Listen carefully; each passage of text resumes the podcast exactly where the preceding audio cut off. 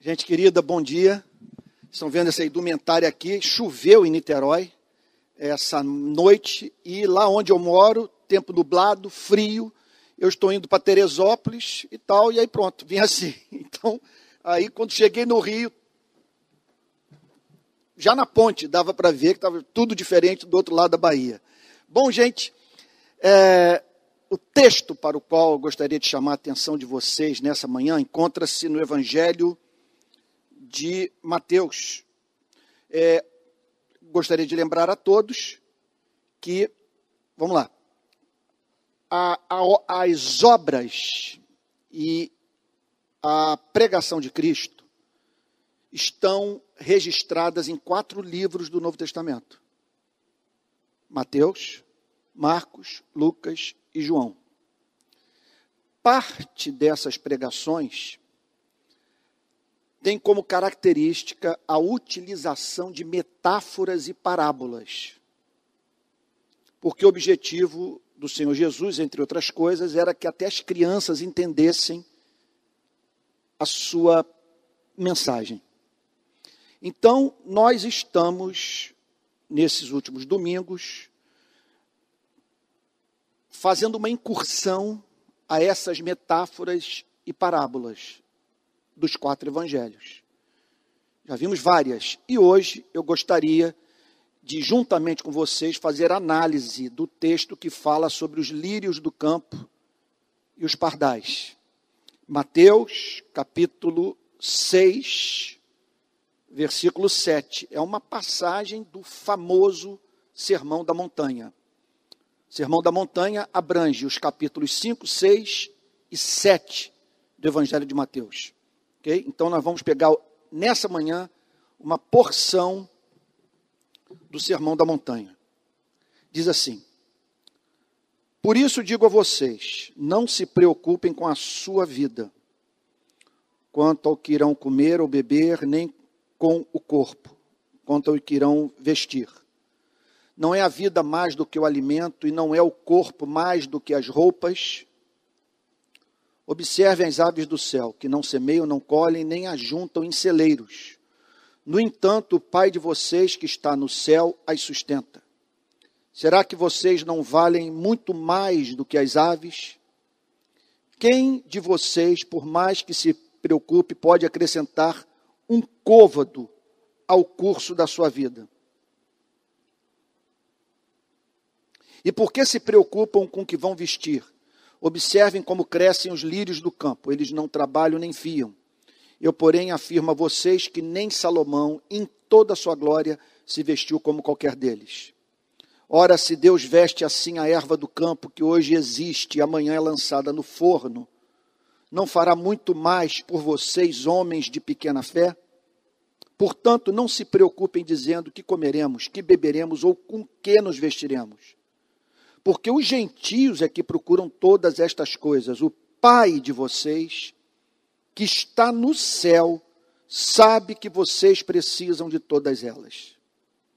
Mas busque em primeiro lugar o reino de Deus e a sua justiça. E todas estas coisas lhes serão acrescentadas. Portanto, não se preocupem com o dia de amanhã, pois o amanhã trará os seus cuidados. Basta o dia o seu próprio mal. Que Deus nos ajude a entender essa passagem tão terapêutica e libertadora. Eu tive que levar um parente esses dias num psiquiatra lá de Niterói.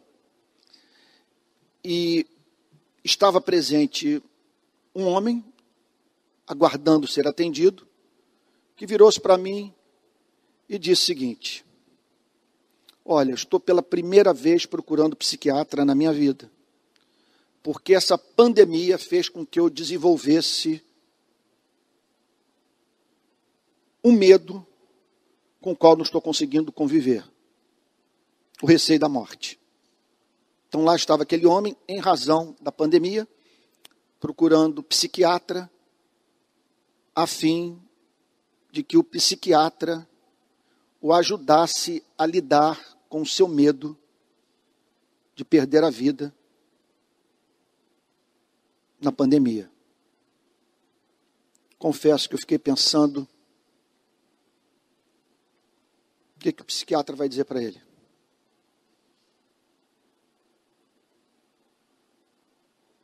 Isso não é fisiológico.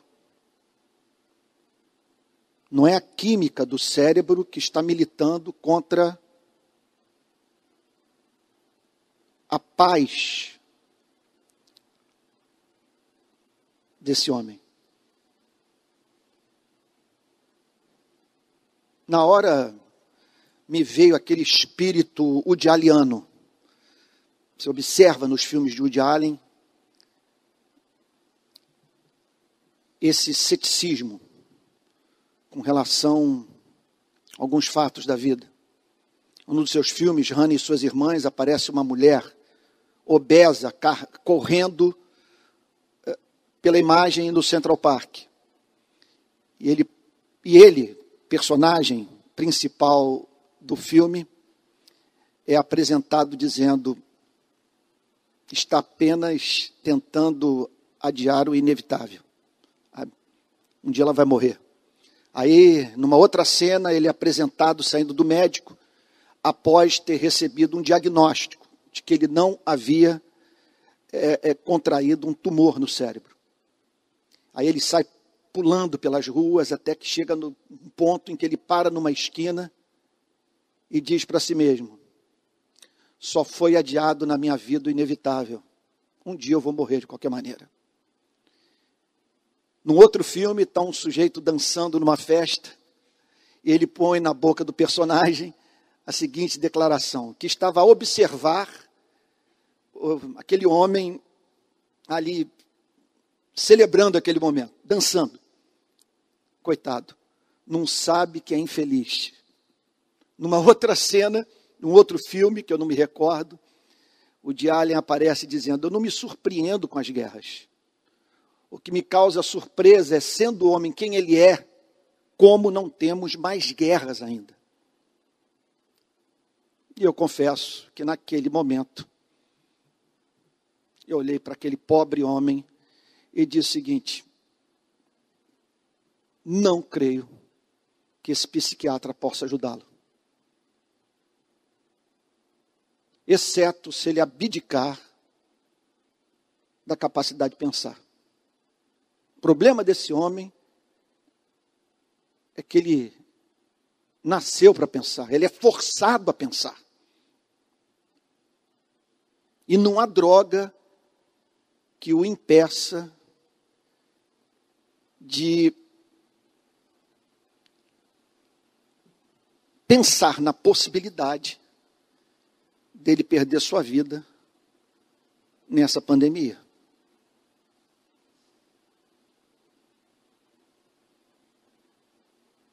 E essa é a grande questão. Como seres que usam o cérebro podem ter paz num mundo tão amedrontador?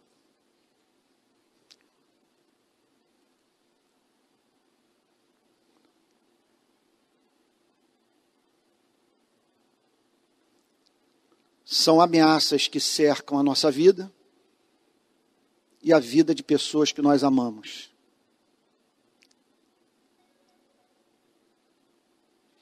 E, como disse Blaise Pascal, nisso consiste a glória e a miséria dos seres humanos.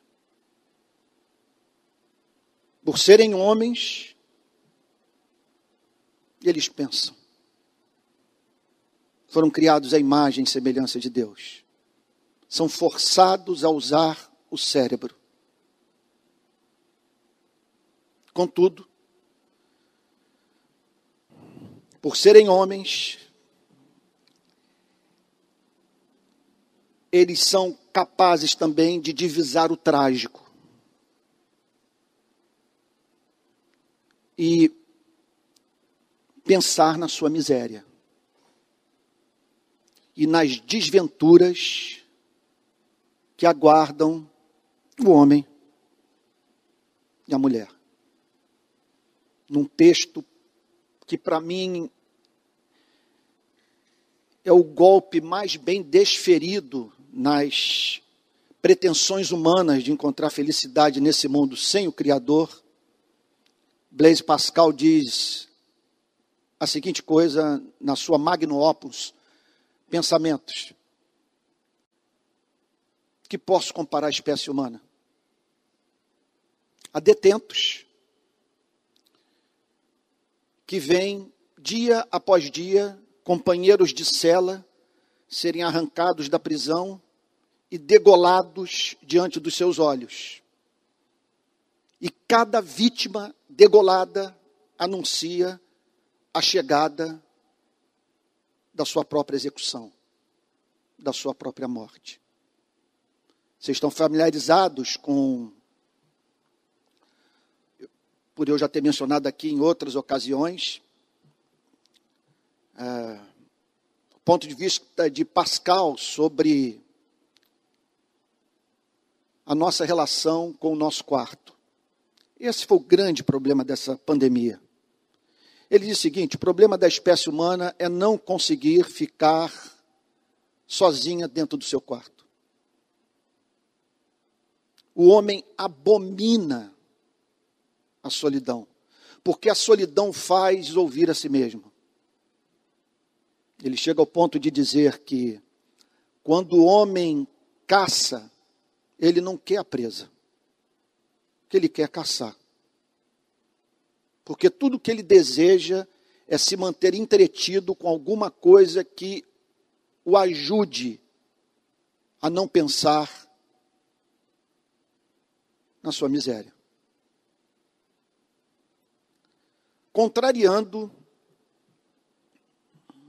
todo esse pessimismo, e vale a pena dizer que Pascal habitava num mundo totalmente diferente de Woody Allen. De Allen é um agnóstico e Pascal era um cristão convicto.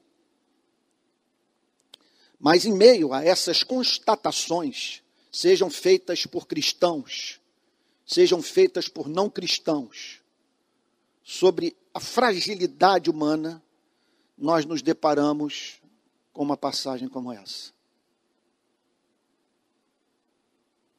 É uma passagem que nos ajuda a entender a importância de Jesus Cristo para a humanidade. Porque no meio desse cenário que amedronta,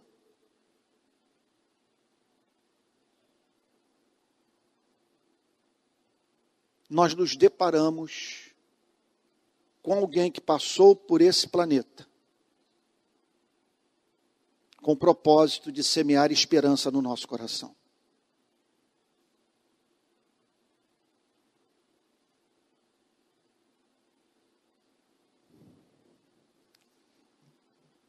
Verso 25. Por isso digo a vocês: não se preocupem com sua vida Observe que o Senhor Jesus não está dizendo, não façam provisão para a sua vida. Ele não está dizendo, não ponha o carro no seguro. Ele não está dizendo, é, não separe dinheiro para a sua aposentadoria. Ele não está dizendo, não faça check-up anual.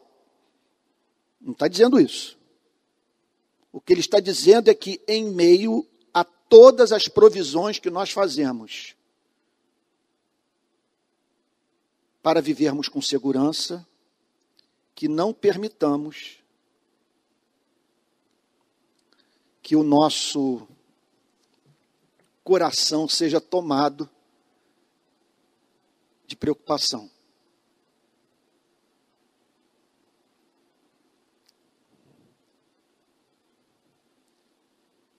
Esses dias eu procurei um médico.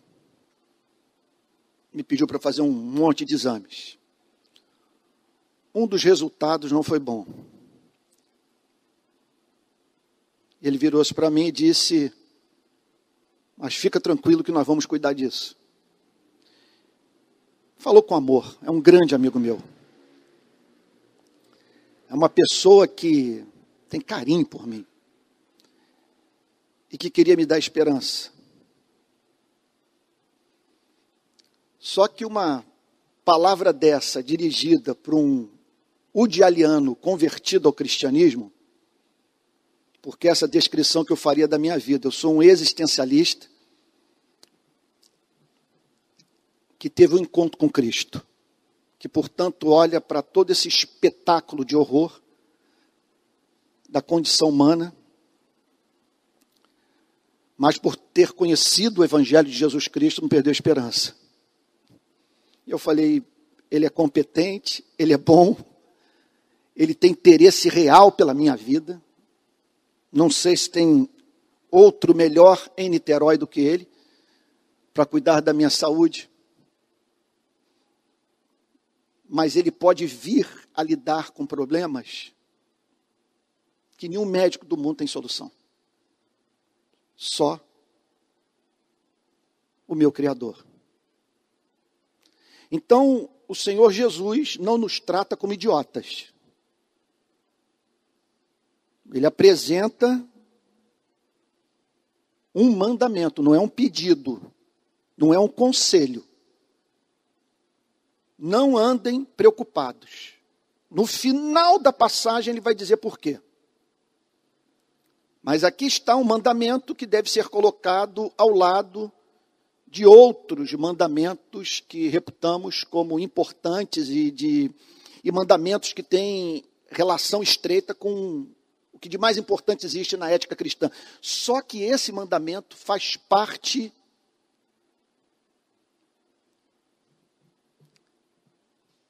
do conjunto de valores da fé cristã. Ele é corolário daquilo que nós acreditamos. O Senhor Jesus declara: Não se preocupem com sua vida quanto ao que irão comer ou beber. Então, não deixem a alma de vocês ser pautada pelo Jornal Nacional. Por mais que o William Bonner apresente fatos e fatos preocupantes, ele não está ali apresentando a verdade como um todo. Paralelo, a inflação próxima de dois dígitos, aos 14 bilhões de desempregados, a crise econômica, aos quase 600 mil mortos, a esse outro mundo que Cristo revela nessa passagem extraordinária. E aqui ele é taxativo. Não vivam como que na ponta dos pés buscando perscrutar o amanhã. Com o coração sobrecarregado, com preocupação quanto a comida e bebida. Como também ansiosos quanto aquilo que vocês vão vestir. Não é a vida mais do que o alimento, não é o corpo mais do que as roupas. E aqui o Senhor Jesus chama a atenção dos seus discípulos para um fato: que a nossa existência, nua e crua, chama, para o qual a nossa existência nua e crua chama a nossa atenção. Aquele que nos deu um corpo, que nos concedeu o dom da vida, e que hoje nos chama para servi-lo, não está brincando conosco. Se ele nos deu um corpo, e é por meio desse corpo que nós ajudamos o necessitado, proclamamos o Evangelho, enxugamos as lágrimas daqueles que abatidos nos procuram, esse que nos formou para, através desse corpo, sermos a pura manifestação da pessoa do Salvador nesses dias, haverá de cuidar daquilo que é necessário para que esse corpo cumpra a finalidade da criação. Jesus está aqui dizendo basicamente o seguinte: Deus dará a vocês tudo que é necessário para que, por meio desses mesmos corpos, ele se revele ao mundo, por meio da sua vida. Então, ele deu corpo, ele haverá de estar preocupado com aquilo que é necessário para a sua manutenção. Então, observe a declaração de Cristo: não é a vida mais do que o alimento, não é o corpo mais do que as roupas. Com isso, nós já aprendemos aqui um fato sobre o modo cristão de lidar com os problemas da vida. Os cristãos sempre lidam com os problemas da vida a partir da teologia, a partir da verdade revelada, a partir do conjunto de doutrinas que estão presentes no Antigo e no Novo Testamento. Eu me lembro desses dias conversando com o pastor Tel, lá de Niterói, ele me disse o seguinte: olha, é, às vezes eu paro para ouvir as pregações dos pastores. E ele falou, inclusive, se não me falha a memória, de um pastor de uma igreja que ele frequentou nos Estados Unidos, um pastor muito famoso, uma igreja imensa. Ele disse o seguinte: de tudo que eu ouvi desses homens, é, eu não percebi em sua mensagem aquele elemento que é distintamente cristão. O que eles estão dizendo para a igreja é o mesmo que é encontrado na literatura de autoajuda. Nada diferente. E eu enfatizo esse ponto, porque isso virou cultura. E muitas vezes nós nos pegamos usando os recursos da literatura de autoajuda, enquanto ignoramos esse conjunto de verdades do Evangelho, sem cujo conhecimento é impossível fazermos um contraponto às vozes do desespero. Impossível. Se você usar o cérebro, você se desespera exceto se o seu cérebro funcionar a partir da compreensão viva do conteúdo do Evangelho de Jesus Cristo. Então, observe que o Senhor Jesus aqui não está apelando para a sua resiliência palavra tão presente na literatura de autoajuda. Não tem resiliência que nada. É aquela minha experiência no meu período de surfista, entrava no mar e tem uma, e, há períodos em que você se sente muito bem, muito seguro. Eu, eu me lembro de ter, agora em Nazaré, eu conheci o Rodrigo Coxa, que é considerado o surfista que desceu a maior onda de todos os tempos. Não há registro de uma onda maior de, do que a que foi surfada pelo Rodrigo Coxa. E ali eu me aproximei dele, começamos a conversar, e ele me disse o seguinte: Olha, vou contar a história dessa onda para você. Eu estava com um problema emocional muito forte. Aí ele procurou ajuda num profissional. Me parece, eu não estou certo, que foi algum caldo que ele levou. Parece que no Tahiti. Não estou certo. Se um dia essa mensagem chegar aos ouvidos dele, que ele me corrija. Mas é o que alguém me contou, porque eu fiquei constrangido de perguntar para ele o motivo dele ter procurado ajuda num profissional, para reestruturar lá a vida mental dele, a vida psicológica. Mas ele falou que o trabalho foi bem feito, e ele se convenceu que poderia voltar ao mar e cair num dia de ressaca em Nazaré. Aí ele conta, é impressionante isso. Ele falou que quando ele desceu a onda, ele não se deu conta do tamanho da onda. Ele só foi se dar conta da, do tamanho da onda que ele havia surfado, ele me falou, quando ele viu o vídeo. Ele olhou e falou: Meu Deus, eu desci isso. Enquanto que o, o piloto de jet ski português disse para mim: Quando eu vi a onda armar, eu falei, é a maior onda que eu vi em toda a minha vida aqui em Nazaré. Então, é, é, então acontece isso. Sabe, eu, eu me lembro que você entrar na água e olhar para o mar e dizer o seguinte: hoje eu sou senhor da situação. Mas enquanto o poder de Deus mantiver essas ondas nesse tamanho, porque eu dou conta dessa realidade. Mas se isso aqui crescer, eu estou perdido. Aliás, essa é uma das frustrações. Com 59 anos, eu não consigo mais descer as ondas que um dia eu desci, não tem mais fôlego. Essa é a grande frustração dos surfistas, né? porque é um esporte que, se você não estiver bem preparado, você pode apagar dentro d'água. Esporte diferente, né? diferente de você jogar baralho. Então, você precisa do condicionamento, não apenas para praticar o esporte, mas para você não morrer dentro d'água. Eu vejo essa história de resiliência assim. Resiliência até um ponto. Porque você pode passar provas tais, e você não precisa nem passar por elas, basta você antevê-las para ser subjugado.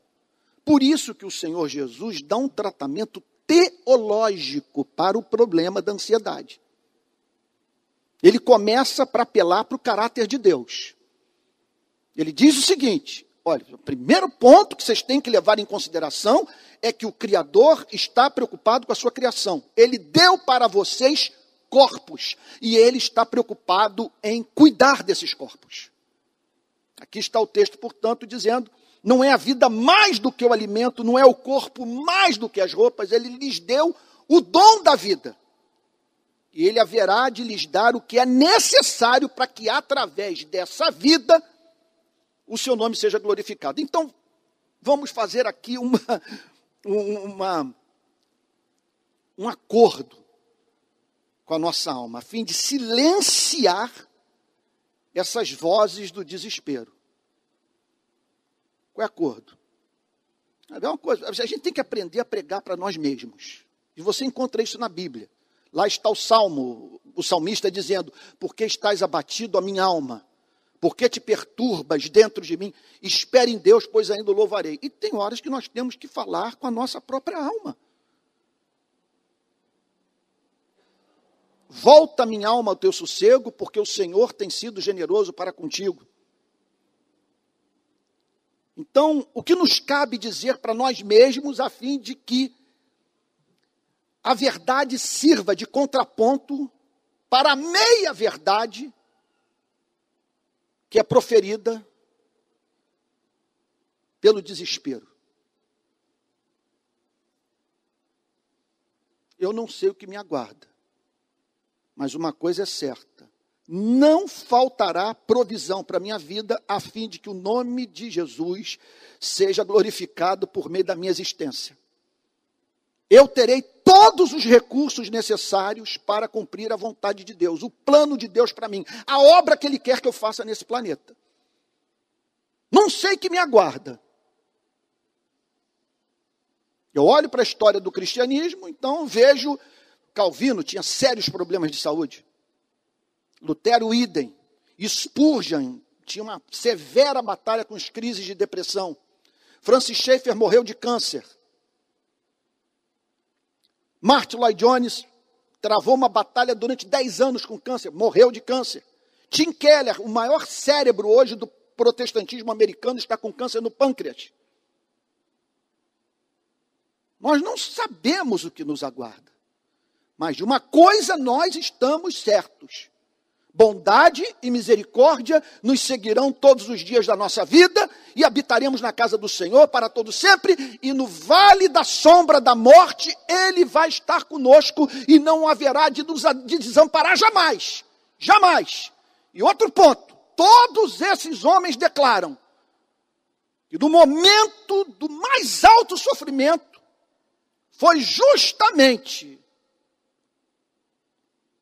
na tribulação presença doce do Espírito Santo se manifestou de uma forma inequívoca. que as mais doces consolações de Deus foram experimentadas por esses irmãos em momento de tribulação. A gente costuma pensar que o policial valente é o policial que entra na comunidade com o fuzil e, e tal, e, e que enfrenta o tiroteio. Mas olha, eu vou dizer, policial valente foi o nosso irmão Gilberto, o pai do Leozinho. Que no início da nossa igreja entrava aqui, ia para o banheiro, cheirava uma carreira de cocaína e sentava aqui entre nós. Aí um dia, num culto de meio de semana, a graça de Deus o visitou e ele parou de subir morro como policial para pegar droga com bandido. Uma conversão espetacular. Só que ele foi acometido por um câncer no cérebro. E eu fui visitá-lo no Hospital São Lucas, em Copacabana. Nunca mais vou me esquecer. Ele com aquela batina, aquela roupa branca de hospital, solta no corpo. O sol entrando pela janela, era tarde. E ele vira-se para mim. Como se nós estivéssemos aqui na beira da praia, ou sentados conversando com outro após um culto de domingo. E diz o seguinte: Antônio, eu sei que Jesus me ama. Minha vida está em Suas mãos e os meus filhos pertencem a Ele. Estou pronto para partir.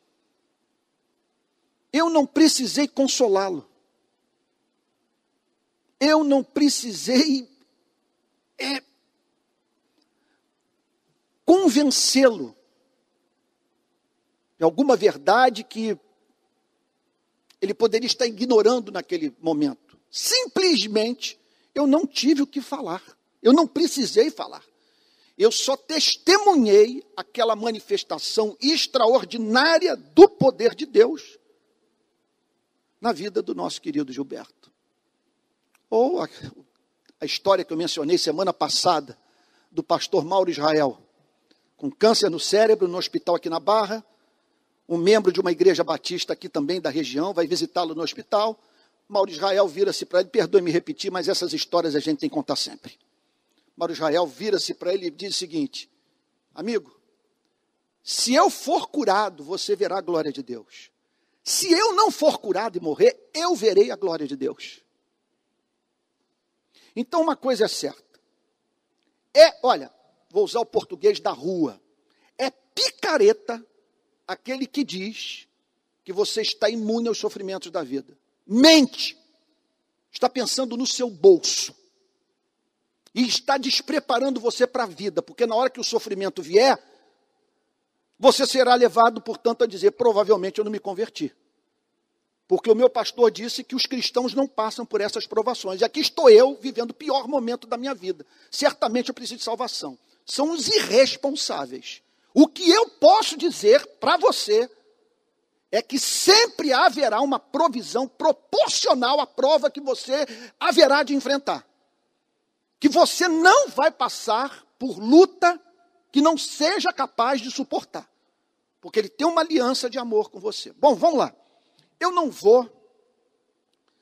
Eu, eu, eu fiquei amarrado aqui no versículo 25. Então, eu vou, eu vou ler e fazer pequenos comentários sobre os versos de 26 a 31, a fim de me concentrar mais no 32, 33 e 34. Então vamos lá. Observem as aves do céu, que não semeiam, não colhem, nem ajuntam em celeiros. Como explicar a vida desses animais? Eu me lembro de um que uma vez eu vi na praia de Piratininga, que não tinha uma das patas, e vivo, e voando cheio de vitalidade.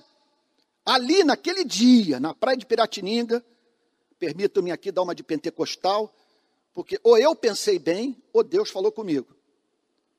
Que você jamais se esqueça do que eu estou permitindo que você veja nessa manhã.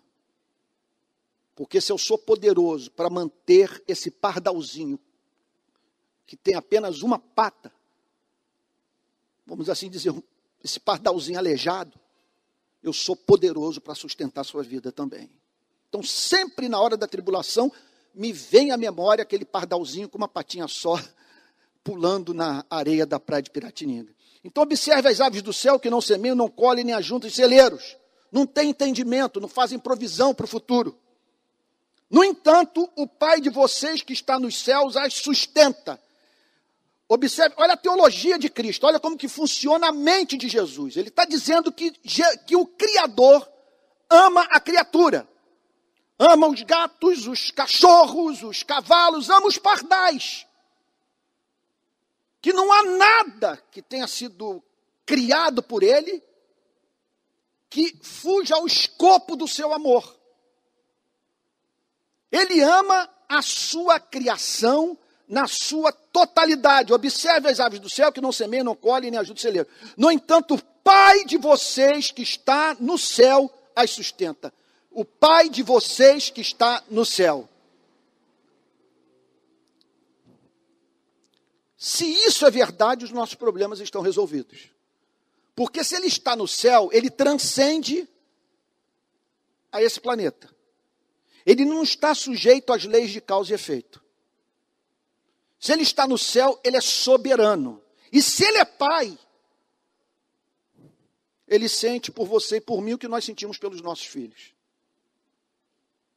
É o pai que está nos céus. Observe que Cristo está dizendo simplesmente o seguinte: esqueça toda a ideia de você ter paz num mundo confuso como esse, sem conhecer de modo pessoal aquele que o formou. Então, por isso, eu já disse isso em outras ocasiões. Quando me procuram para aconselhamento, pessoa me traz um problema, primeira coisa que eu quero saber é como que está a relação dessa pessoa com Deus. porque eu sou cético quanto à possibilidade de um ser que usa o cérebro, repito, ter paz sem essa esperança, sem ver a vida a partir dessa visão de mundo. Vamos lá. Será que vocês não valem muito mais do que as aves? E aqui Cristo está falando de uma hierarquia de valor na criação. O que Jesus ensina é que o Criador ama a criatura, ama os pardais, cuida dos pardais.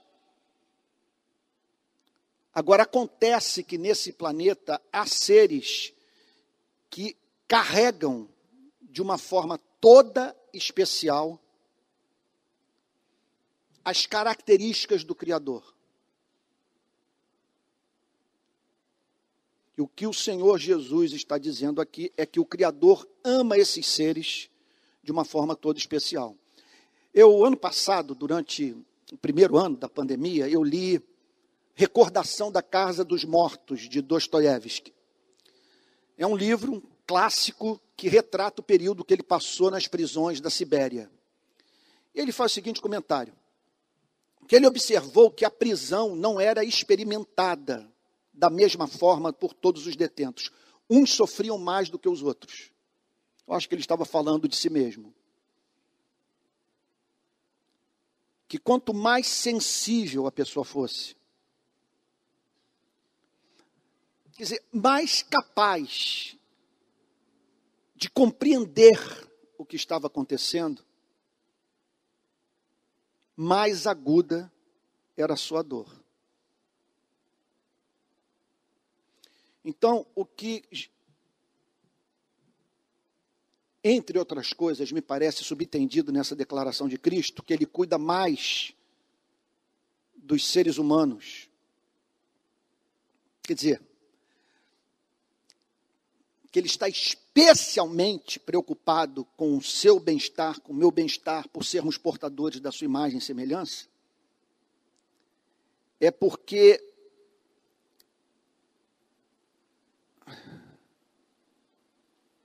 Um é o sentir do gato, outro é o sentir do cavalo, outro é o sentir do cachorro, do leão, do leopardo, o sentir de uma formiga, outro é o sentir de um ser humano. O que Jesus está dizendo é que a nossa capacidade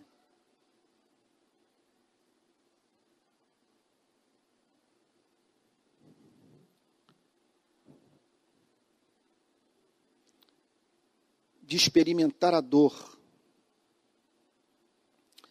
mas a partir da plena consciência do que ela se representa para as nossas vidas, isso torna Deus especialmente comprometido com a sua e com a minha vida.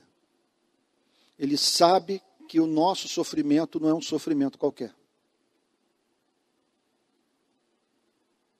É um sofrimento de um ser que foi criado para ter os prazeres dos anjos.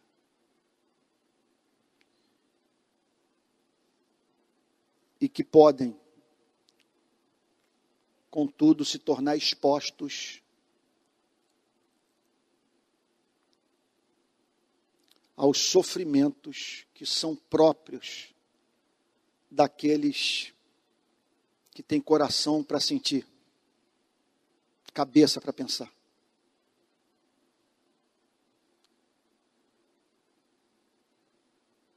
Será que vocês não valem muito mais do que as aves? Quem de vocês, por mais que se preocupe, pode acrescentar um côvado ao curso da sua vida? Está dizendo também o seguinte: é, a preocupação não muda os fatos. O fato de você estar preocupado não prolonga a sua vida. Não está em seu poder acrescentar um, dois, três anos a mais na sua existência. Ele está, na verdade, o que ele está dizendo é que a nós nos cabe nos abandonarmos na providência divina por entendermos que não faz sentido procurarmos ter as rédeas da vida em nossas mãos. E só dormirmos bem quando sentirmos ou sentir ou, ou, só dormirmos bem quando sentimos que tudo está sob nosso controle. E porque se preocupam com o que vão vestir, observem como crescem os lírios do campo, eles não trabalham nem fiam. Eu, porém, afirmo a vocês que nem Salomão em toda a sua glória se vestiu como qualquer deles. Vou prosseguir, não vou me ater a esses versos, senão não termino. Ora, se Deus veste assim a erva do campo que hoje existe, amanhã é lançada no forno, não fará muito mais por vocês, homens de pequena fé? E aqui o Senhor Jesus trata da dimensão moral da preocupação ele está dizendo que viver preocupado é duvidar do caráter de Deus. Ele chama essas pessoas de gente que não confia na fidelidade divina. São pessoas de pequena fé. Pequena fé aqui tem o sentido de uma pequena confiança. Elas não conhecem ainda o suficiente o caráter de Deus para aprenderem a descansar no seu amor. Homens de pequena fé. Portanto, não se preocupem. Eu amo essa conjunção que aparece aí, esse conectivo do verso 31. Sendo tudo o que eu acabei de falar verdade, não se preocupem dizendo que comeremos, que beberemos ou com que nos vestiremos. Aí, mais uma vez, o Senhor Jesus faz alusão à dimensão moral das preocupações. Ele diz assim: porque os gentios é que procuram todas estas coisas. Ele está falando para hebreus, está falando para os seus discípulos. Ele está falando para o povo da revelação, para o povo que conheceu a verdade, para o povo para o qual Deus se manifestou como não havia se manifestado a nenhuma nação. Ele diz o seguinte: olha, viver sobrecarregado de preocupação, além de ser uma pura expressão de falta de confiança no caráter de Deus, representa a reprodução da vida dos gentios. Quem são os gentios? Os gentios são aqueles que se relacionam com Deus sem o evangelho, sem a luz da revelação. Porque a diferença entre os que se relacionam com Deus por meio do evangelho e os que se relacionam apenas com Deus é que os que se relacionam com Deus pelo evangelho podem chamá-lo de pai. Enquanto que aqueles que se relacionam com Deus sem a luz do Evangelho apenas o chamam de Deus. E como disse essa luz, a palavra Deus não resolve os nossos problemas. O Deus que resolve os nossos problemas é esse Deus que Jesus Cristo nos ensinou a chamar de Pai. Esse Deus que pega o sentimento mais intenso que um ser humano pode ter para uma outra pessoa e e usa como referência para a sua relação com o seu povo. Dizendo o seguinte: esse sentimento que faz com que vocês estejam prontos para darem a vida pelos seus filhos.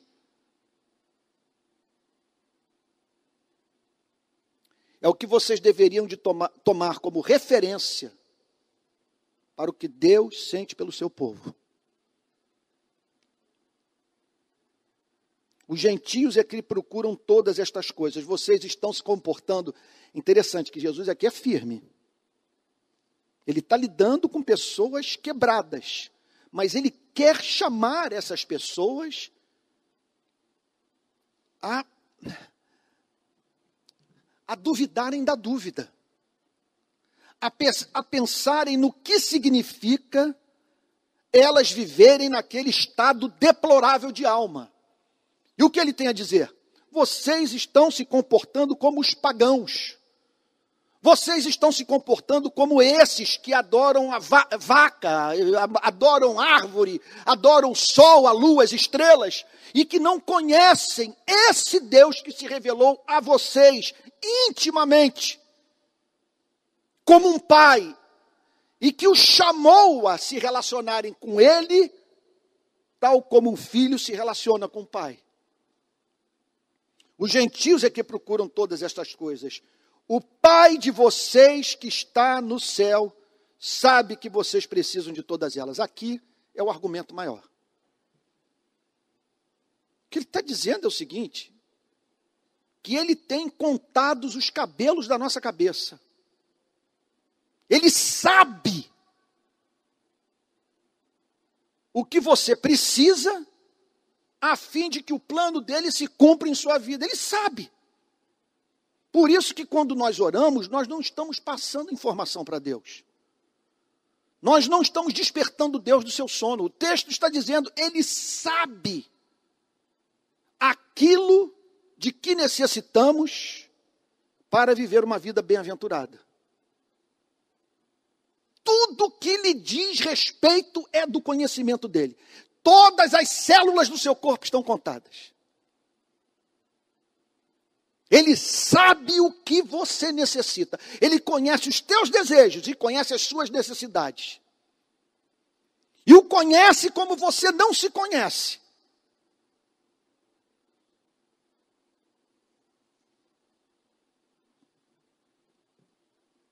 O Pai de vocês que está no céu sabe que vocês precisam de todas elas.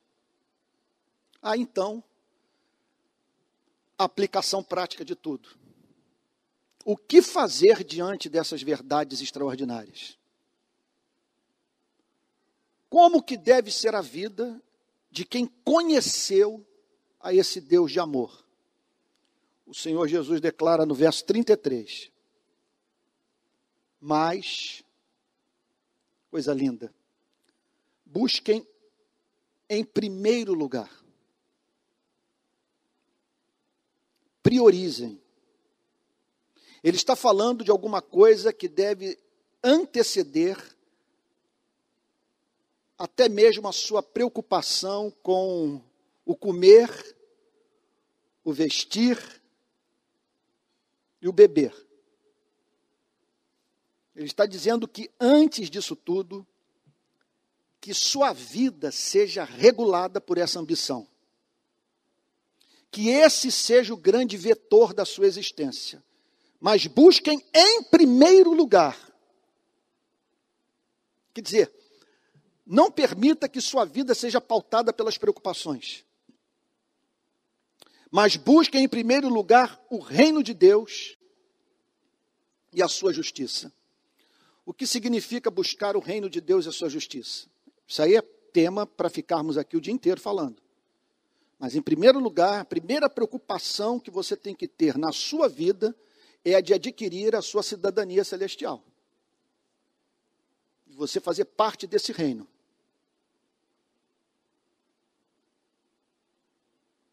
De você compreender que esse planeta está em rebelião.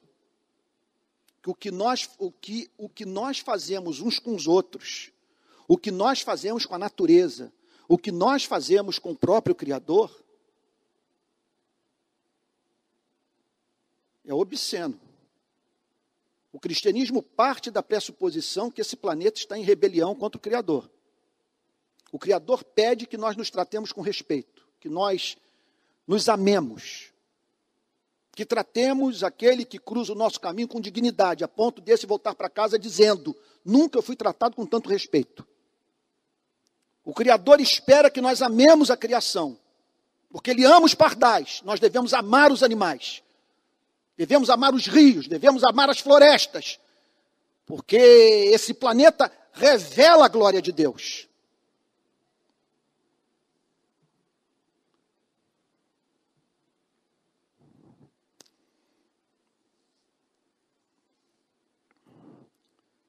Mas procure em primeiro lugar o reino de Deus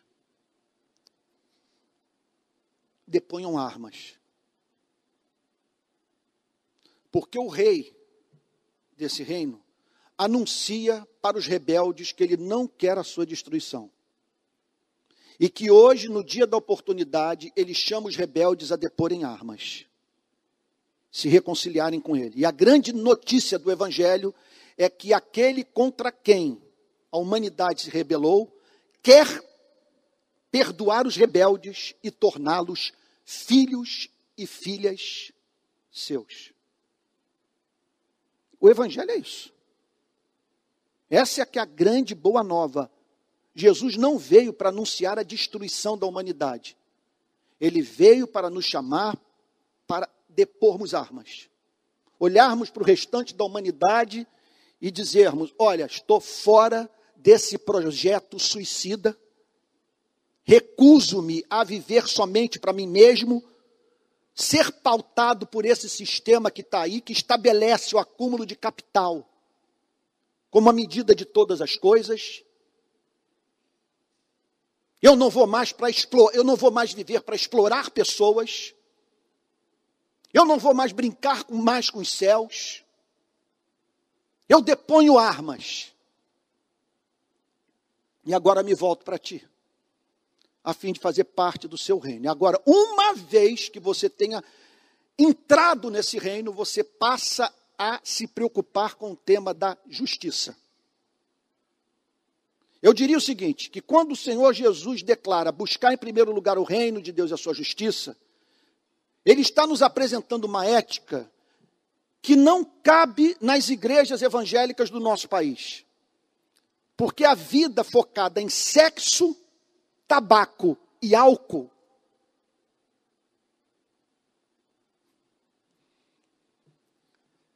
Não é a vida descrita pelo verso que nós estamos examinando nessa manhã. Buscar o reino de Deus e a sua justiça antes de, antes de todas as coisas significa nós darmos a Deus aquilo que lhe é devido e ao próximo aquilo do que ele é digno. Significa que onde tiver ser humano sendo explorado, ser humano sofrendo violação de direito, ser humano nu, ser humano faminto, ser humano em estado de privação, de vulnerabilidade, de exclusão, esse que depois armas, que se reconciliou com o rei, será encontrado para erguer a voz e dizer: vocês estão destruindo o que de mais importante existe nesse planeta. Eu sou oposição a vocês. Não contem comigo.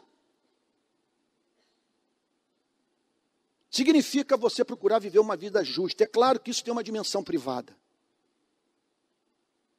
É claro que isso vai envolver a forma como você se relaciona com seus filhos, com seu cônjuge, com seus amigos, no seu ambiente de trabalho. Você vai procurar dar a cada um aquilo que lhe é de direito.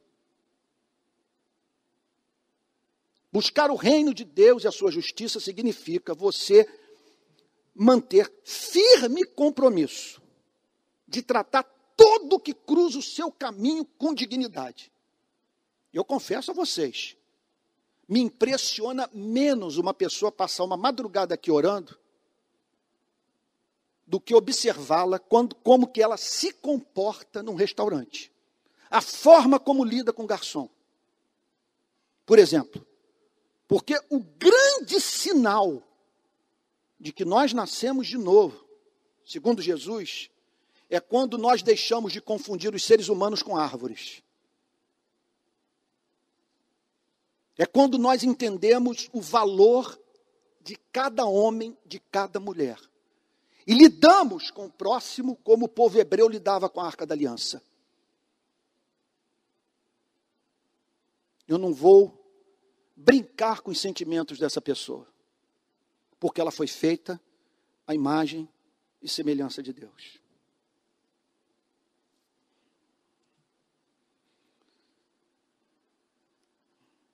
E é claro que buscar o primeiro lugar, o reino de Deus, a sua justiça, significa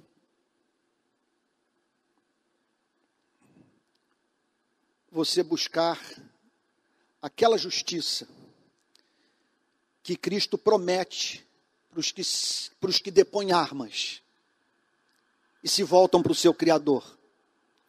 É aquela justiça que é dada gratuitamente pelo Evangelho, que faz com que Deus considere justos os que se arrependeram e creram. É a chamada justiça imputada. É uma justiça que cai do céu, que não é fruto do esforço humano, mas da graça divina. É o que eu digo para mim mesmo quando eu volto de comunidade. Então você vai lá fazer algum bem pelo despossuído, e no caminho venho, venho dizendo para mim mesmo: não é isso que me torna justo aos seus olhos, mas é a sua graça. Isso aqui não é tentativa de eu ganhar o seu amor. Isso aqui é expressão do meu compromisso contigo, da compreensão que eu alcancei do seu amor por mim. Eu estou aqui para manifestar gratidão e não para comprar o seu favor. Buscai, pois, em primeiro lugar o reino de Deus e a sua justiça, e todas estas coisas lhes serão acrescentadas. É uma lei do mundo espiritual. Ele está dizendo o seguinte: Preocupem-se com o que preocupa Deus, e Deus se preocupará com aquilo que preocupa vocês. No processo, enquanto vocês estão lutando pelo direito do próximo, pela glória de Deus, vocês vão olhar para a direita, vão olhar para a esquerda e vão ser levados a dizer: Mas eu não lutei por isso. Como que essas coisas chegaram na minha vida? E você verá Deus dizendo para você, com amor e ternura: Eu honro aqueles que me honram. Você buscou em primeiro lugar o meu reino e a sua justiça, e eu lhe dei tudo o que foi necessário para você continuar levando adiante os seus ideais de justiça, porque é, é do meu interesse mantê-lo vivo. Você faz bem para esse planeta. Tem gente vivendo melhor porque você existe. As demais coisas são acrescentadas porque eu sou leal àqueles que são fiéis a mim. As demais coisas são acrescentadas porque é do, é do meu interesse abençoar aqueles que são veículos da minha misericórdia. Que promessa extraordinária. Verso 34, último versículo dessa manhã. Portanto, o cristianismo depende do uso da razão.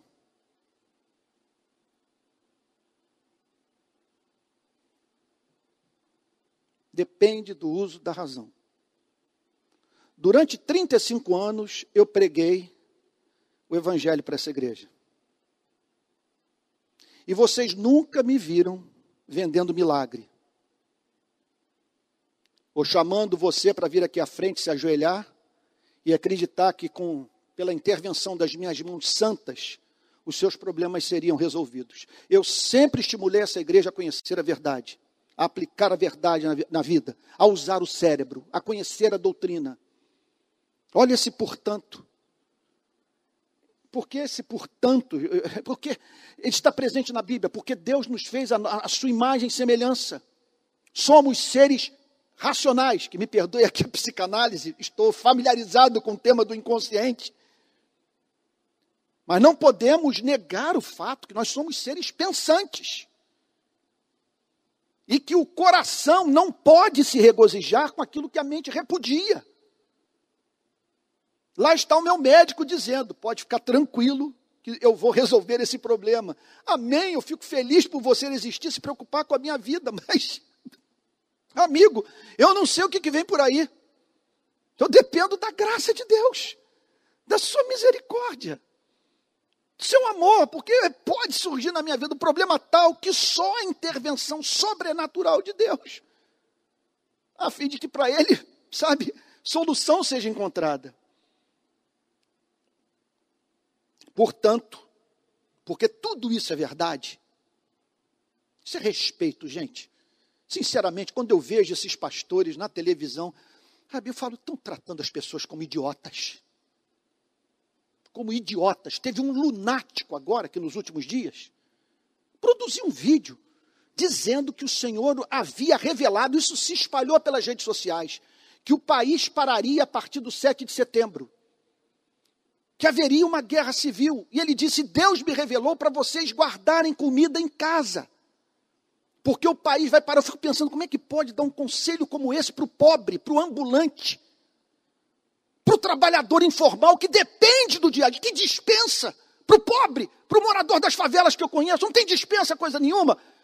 Ele precisa estar lá na central do Brasil para vender aquela bala, para vender aquele amendoim, ou seja lá o que for. Precisa daquilo. E lá estava aquele pastor confortavelmente, dizendo: Eu já disse isso, e ele ainda brigou com a igreja. Eu já disse isso para vocês e vocês não estão me ouvindo. Façam provisão, guardem comida, porque o Brasil vai parar. Falso profeta.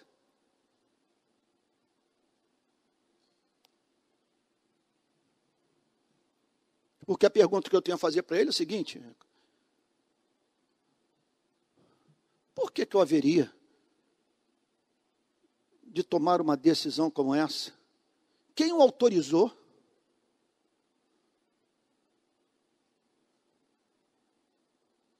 A me dizer o que o Senhor está declarando. Por que, que eu haveria de me submeter a esse devaneio? Observe que no Evangelho o apelo é feito ao cérebro. Pensem nesse Deus, nesse, nesse Pai, nesse amor, nesse interesse do Criador pelos pardaizinhos. Olhem para os lírios do campo. Portanto, não se preocupem com o dia de amanhã. Repito, não é, não façam provisão para amanhã. Não é isso. Eu, quando eu vou para a comunidade, eu deixo meu carro do lado de fora, ligo antes. Olha, posso ir? Posso. Você me pega na porta? Pego. Está tendo operação? Não. Sim. Dependendo da resposta, eu vou ou não vou.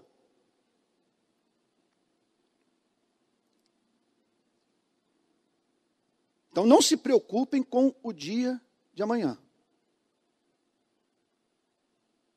Não fique na ponta dos pés, assim, olhando, tentando perscrutar o amanhã.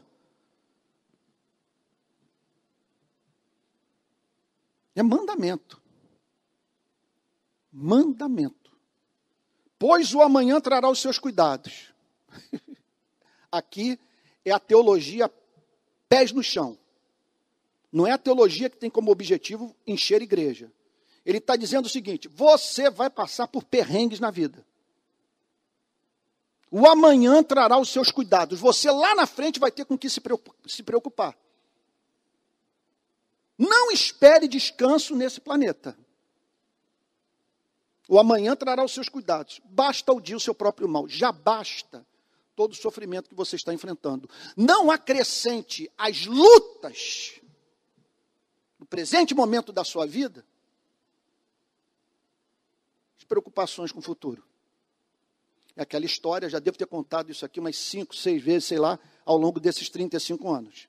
Eu em sala de aula, debate, com um professor de pneumatologia, não tem nada a ver com pulmão, é a doutrina do Espírito Santo. Pneumatologia, o, o reverendo Otton Guanás Dourado. Estava no meu primeiro ano no internato do Seminário Teológico do Recife, lá em Pernambuco. E o tema, o que você faria se um bandido entrasse na sua casa, já naquela época, e tentasse fazer alguma loucura lá com um parente seu? Aí um seminarista respondia dali, outro de lá, e um debate tal generalizado, todo mundo dando sua opinião. Aí o reverendo Otton Ganais, devia ter na época uns seus 80 anos, parou a discussão, disse o seguinte, gente, acabou a conversa, vamos parar com isso. Essa discussão é interminável.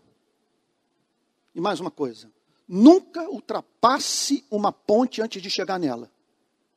Vocês estão antevendo problemas que podem não acontecer. Isso não é sábio. Basta ao dia o seu próprio mal. Bom, eu já escrevi livros sobre essa passagem. Já devo ter pregado sobre ela na nossa igreja, talvez umas três, quatro vezes ao longo de 35 anos. Eu acho que é o texto da Bíblia sobre o qual eu mais preguei. Eu acho esse texto não tem nada mais consolador na vida do que conhecer esse Deus. Vamos tentar entender, conforme se diz, é, a verdade central da história? Para onde Cristo quer nos levar? Qual é o seu propósito? Qual é o efeito que ele quer causar? É muito evidente que ele quer o seguinte: que a nossa cabeça fique desocupada.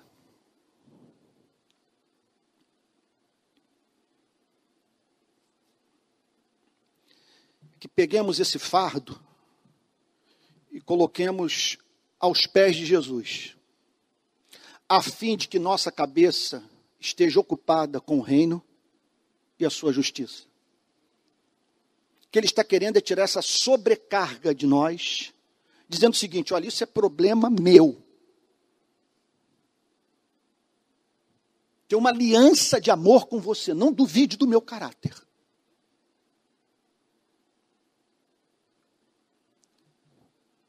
A você cabe não ficar pescrutando amanhã a fim de saber aquilo que lhe aguarda, aquilo que você supõe que se aproxima. A tragédia a suposta tragédia que se avizinha. O que eu quero é que você esteja preocupado com o sofrimento dos outros. Que você olhe para o seu entorno, olhe para a sua cidade, olhe para a sua igreja. Que você pense no reino, na expansão do reino de Cristo. Que você esteja preocupado com a justiça em ser justo e praticar obras de justiça. E no processo, aquele que não pode mentir, assume o compromisso de dar a você tudo o que é necessário para que você continue a buscar o reino dos céus e a sua justiça. Porque se esse é o seu projeto de vida, não faltará recursos para que você leve a cabo esse sonho, que nada mais é do que o sonho de Deus. Vamos ficar de pé?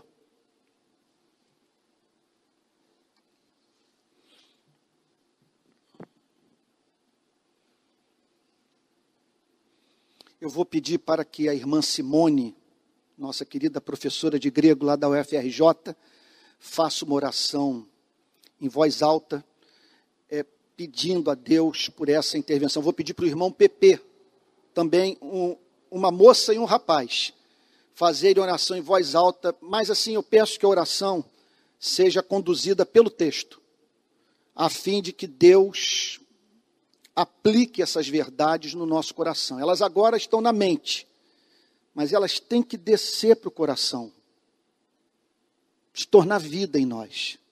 Então vou pedir para que nós, agora, e os que estão em casa, é uma pena que muitos não estão ainda podendo, muita cadeira vazia aqui, muitos estão vindo e eu não julgo por isso. Não julgo mesmo. Se essa é a sua escolha, que Deus o abençoe aí, e, eu tenho certeza que você ama essa igreja, em tempo oportuno você estará conosco. É, mas eu peço que você que está em casa e os demais se juntem a Simone e ao PP para esse momento de oração, que a gente faça a adoração deles a nossa oração. Não sei se os de casa vão poder ouvir a oração. Talvez fosse interessante, Pepe e Simone, vocês virem aqui à frente, para que os de casa, que são muitos, é, em número bem maior dos que estão aqui, possam ouvir a oração de vocês. Vocês podem subir aqui rapidinho?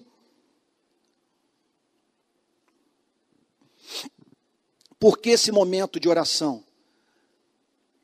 Por causa, assim, da necessidade da graça de Deus vencer o bloqueio. Essa esse obstáculo que se interpõe entre a mente e o coração. A, a, a, palavra foi semeada, está na sua mente, você entendeu o seu conteúdo. E o que você precisa agora é que esse conteúdo também desça para o seu coração, mova a sua vontade e o leve a viver de modo cristão. Vamos lá? Então vou pedir para Simone orar, em seguida o PP, e logo após eu impetrarei a benção apostólica, encerrando esse culto. Isso. Pai, nós queremos te entregar, Senhor, esse momento agora. Sim, meu Deus. Que o Senhor opere no nosso coração, Senhor. Sim. Senhor, nós sabemos, Pai, o Senhor sabe melhor do que todos nós, Senhor, quanto tem sido tempos difíceis em que Sim. os nossos corações estão sendo tomados por ansiedade. Sim, meu Deus. Por situações que nós não temos controle, coisas que não podemos é, realmente fazer Sim, nada, Senhor, mover nada, Senhor. E, e, muitas vezes tem afetado, Senhor, o nosso relacionamento contigo, porque não conseguimos, conseguimos ver para além disso, Senhor. Sim, meu Deus. Senhor, mas essa palavra tão tremenda hoje, Senhor, nos Sim, fez lembrar Deus. de uma realidade tão linda, Senhor, que os lírios do campo, Senhor, com toda a beleza Sim, e toda a glória que o Senhor colocou neles, não se comparam, Senhor, ao que nós representamos para Ti, Senhor. Sim, meu Deus. E nós te louvamos por isso, Senhor, porque sabemos que somos Amém, filhos, Jesus. Senhor. E somos filhos amados, Amém. Senhor.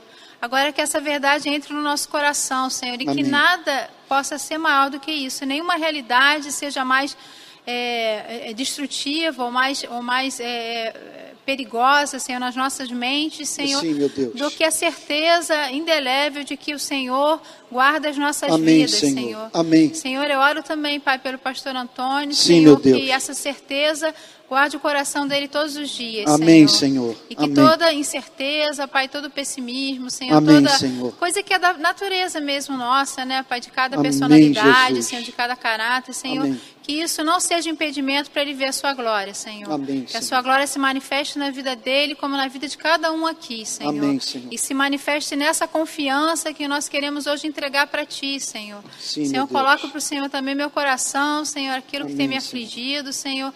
Que o Senhor tome nas tuas mãos, Pai. E o Senhor traga, Senhor, no momento certo, Pai, o refrigério, Senhor, que o Senhor traga a resposta, Senhor. Mas Amém, a maior Jesus. certeza nós já temos, Senhor, do teu amor. Amém. E isso tem que nos bastar, Amém, Senhor. Jesus. No nome de Jesus, Senhor, que te louvamos e pedimos perdão, Senhor, pela nossa falta de confiança, Sim, meu Deus. pela nossa falta de certezas. Sim, meu Deus. Quando o Senhor nos traz tantas, o Senhor tem nos trazido tantas, Senhor, certezas em nossas vidas, Senhor. Sim, meu Deus. Te louvamos e pedimos o teu perdão e a tua Amém, graça sobre Senhor. as nossas Amém. vidas, Senhor. Amém. Amém.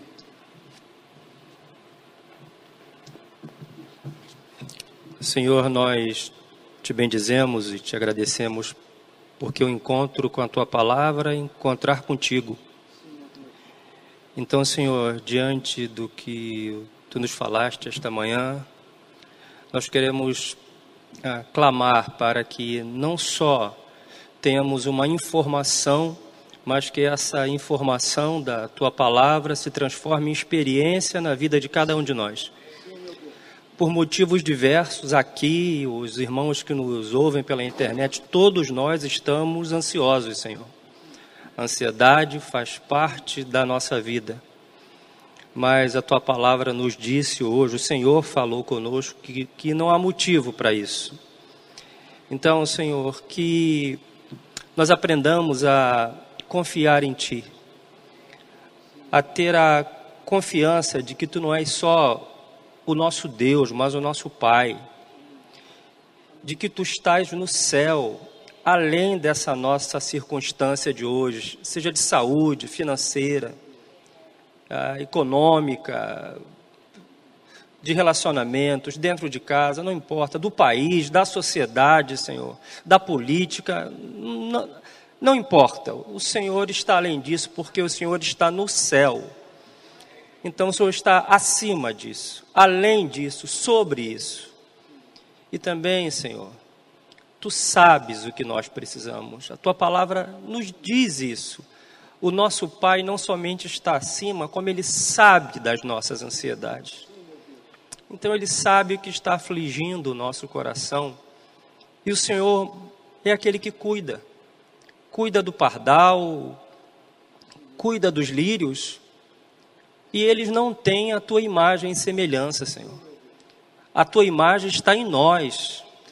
Então, que nós possamos absorver essa verdade de que nós valemos muito mais do que os pardais e lírios, porque o Senhor habita em nós, o teu Espírito está em nós. Nós fomos criados e mais do que isso, fomos salvos por ti.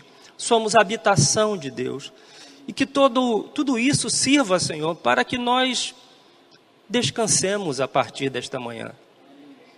Nada está fora do teu controle. A última palavra não será das circunstâncias, não será do médico, não será de um político. A última palavra é tua, Senhor. Tu sabes exatamente o que queres fazer com a nossa vida. Tu sabes exatamente para que nós existimos e para quem nós vivemos. Tu conheces nosso dia, os nossos dias antes deles existirem. Tu sabes qual será o nosso último dia aqui nessa terra. E sabedores disso tudo, Senhor, nos ajuda agora a viver o teu reino, a pegar tudo isso e aplicarmos também para cuidarmos dos outros. Que ao invés de vivermos por ansiedades, vivamos para o teu reino e pela tua justiça porque exatamente nessa hora, Senhor, que nos desprendemos, é como se nós sejamos instrumentos teus para a promoção de justiça na terra, esquecendo de nós, sabendo que há um Deus que cuida de nós, nós possamos ir ao encontro daqueles que se sentem esquecidos também, que se sentem abandonados, invisíveis. Muito obrigado, Senhor, porque confiando em Ti, podemos ser instrumentos nas mãos do Redentor. E essa terra precisa de redenção, Senhor. Então, Pai, em todos os assuntos que nos dizem respeito, a nossa família, a nossa igreja local aqui, a Igreja Presbiteriana da Barra, a tua igreja no Brasil, a nossa sociedade, que nós descansemos em Ti, na Tua bondade, na Tua soberania, mas acima de tudo no Teu amor, Senhor porque tu és um pai bom. tu não nos vais dar pedras, nem vai nos fazer mal. Tu estás cuidando de cada um de nós. Que isso sirva para nós descansarmos em Ti, nosso Pai Celestial, nosso bom pastor, porque Tu sabes de todas as coisas que nós precisamos.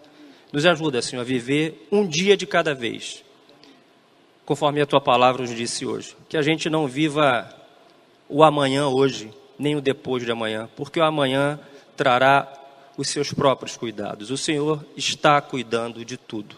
Nos ajuda a descansar, a repousar, a crer, a saber que até aquilo que nós nem sabemos que precisamos, o Senhor há de nos dar. Muito obrigado pelo teu grande consolo esta manhã. E agora eu clamo, Senhor, para que o Espírito de Deus aplique essa verdade no nosso coração e nós possamos de fato viver vidas melhores, sem guerras conosco, debaixo do teu cuidado. Graças a Deus, em nome de Jesus. Amém. Que a graça do nosso Senhor e Salvador Jesus Cristo, o amor de Deus o Pai e os dons, comunhão, as consolações do Espírito Santo sejam com cada um de vocês, desde agora e para todo sempre. Amém. Música